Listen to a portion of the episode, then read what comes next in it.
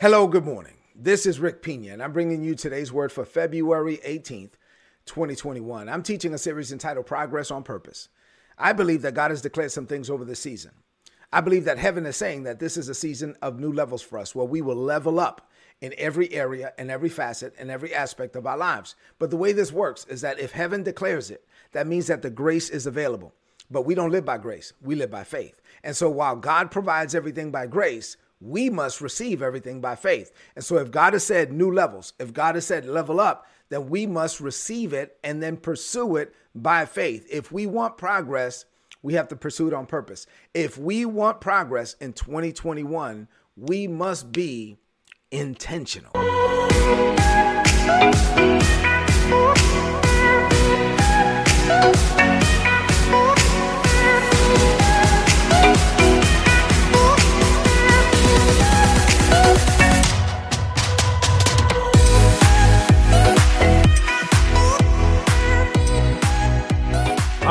So that said, I've been teaching about progress on purpose and pursuing progress on purpose in five areas.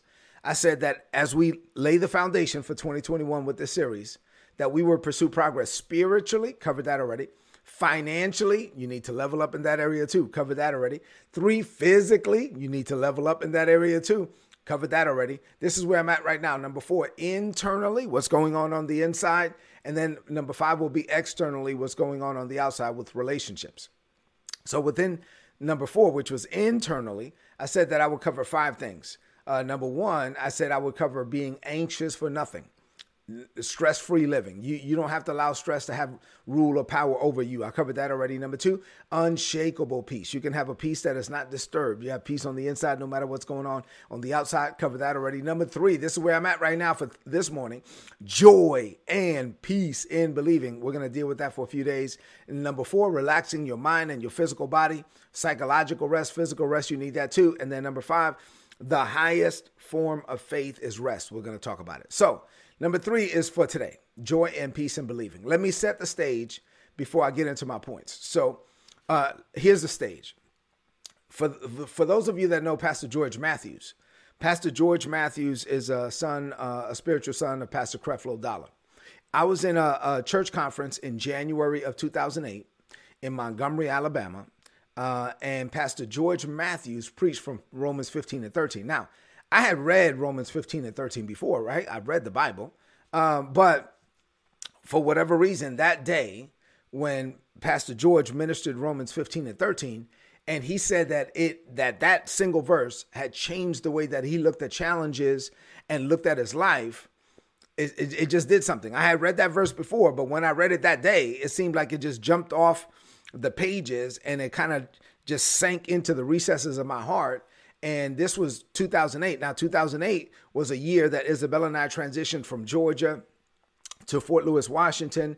And then subsequent to that, we both went to Iraq. And so there was a lot of things going on that year. And Romans 15 and 13 really blessed me. Like we, I openly declare with my lips, Romans 15 and 13 every day of 2008 and uh, we stood on it we meditated on it and really it, it, changed our lives back then 2008 man it's crazy that was 13 years ago and it's still changing my life today. So Romans 15 and 13 is part of a prayer that the apostle Paul prayed for the believers in Rome.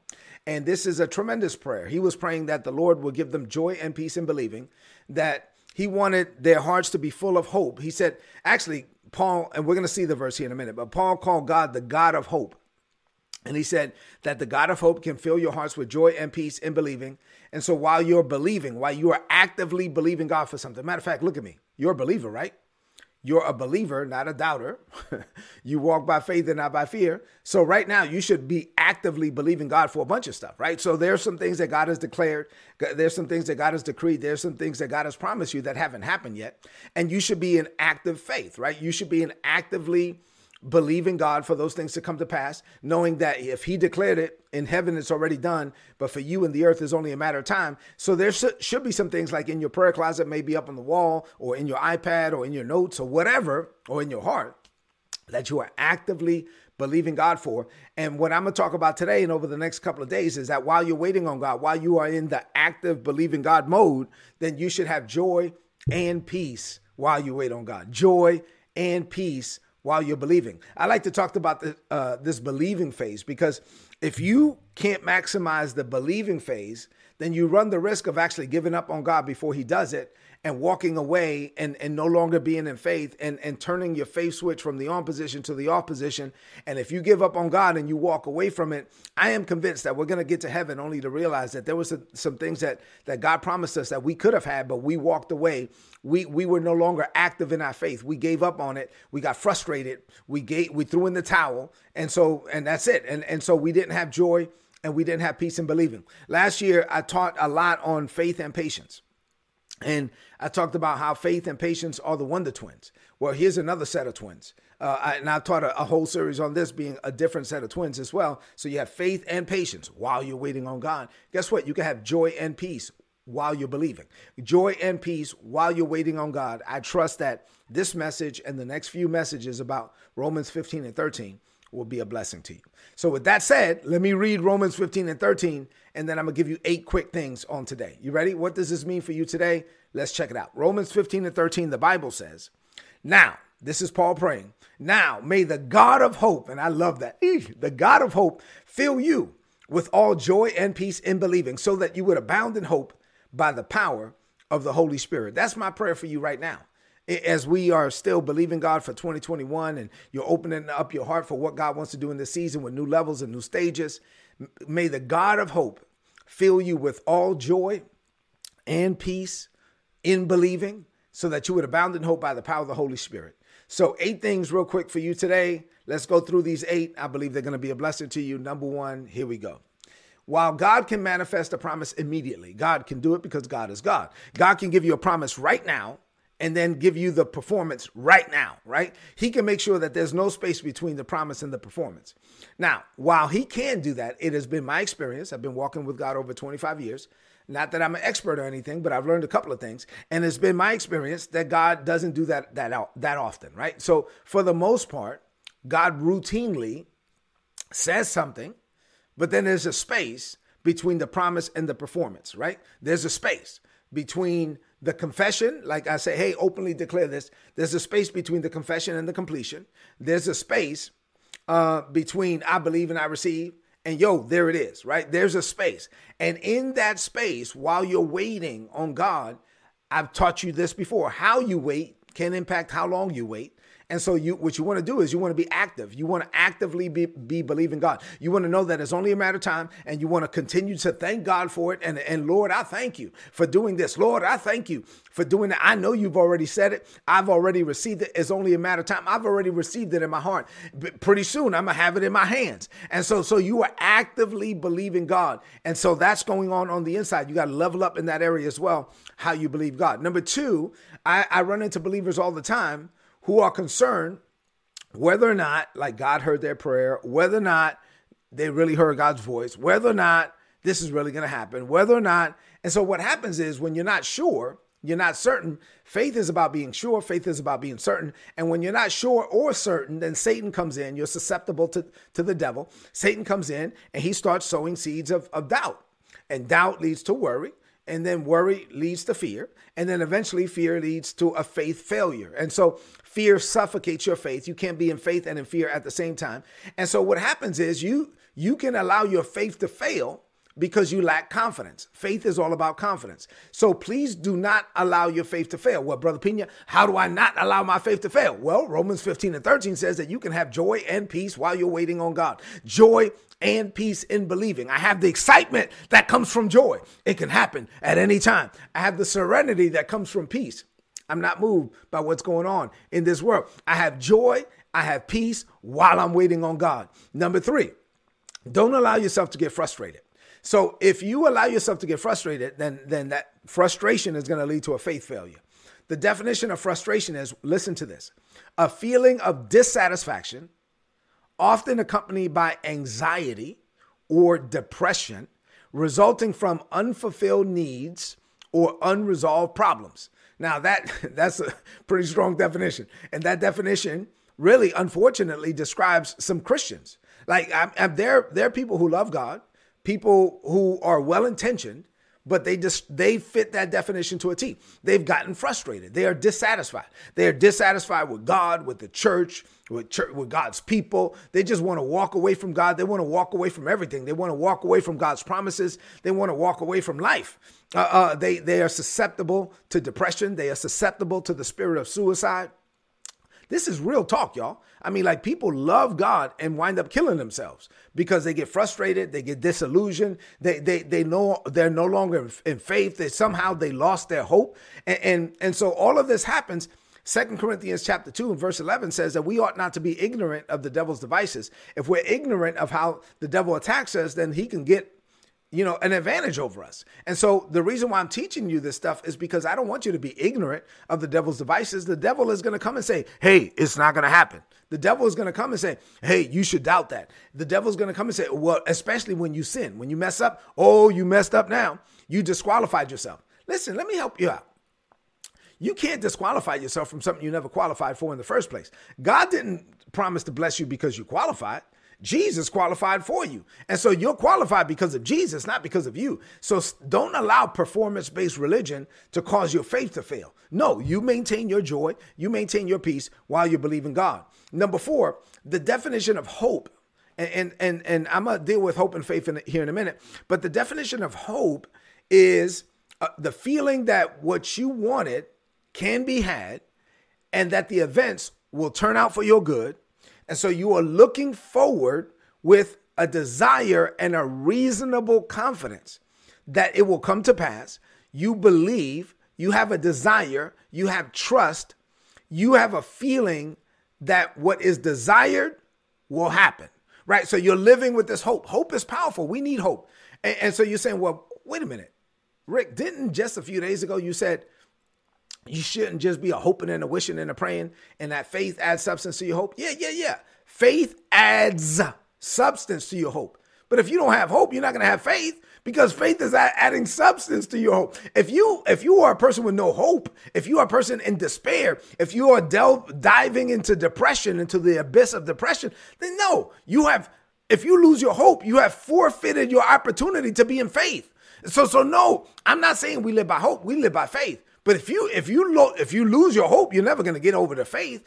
Faith adds substance to hope. So you have to have hope. You have to get up every morning with an expectation of manifestation. You got to get up every morning with a hope, with a spring in your step, with a song in your heart, with a smile on your face, with a word in your spirit. Yes, God is the God of hope. Paul said. He said he's the God of hope and he can fill you with all joy and peace in believing. Number five, as Paul calls him the God of hope, uh, let me tell you that our God can resurrect stuff. Matter of fact, while I'm teaching right now, it is my prayer that God would resurrect dead dreams, that God would resurrect aborted ideas, prematurely terminated plans. There's some things that God spoke to you, that God said to you that you gave up on.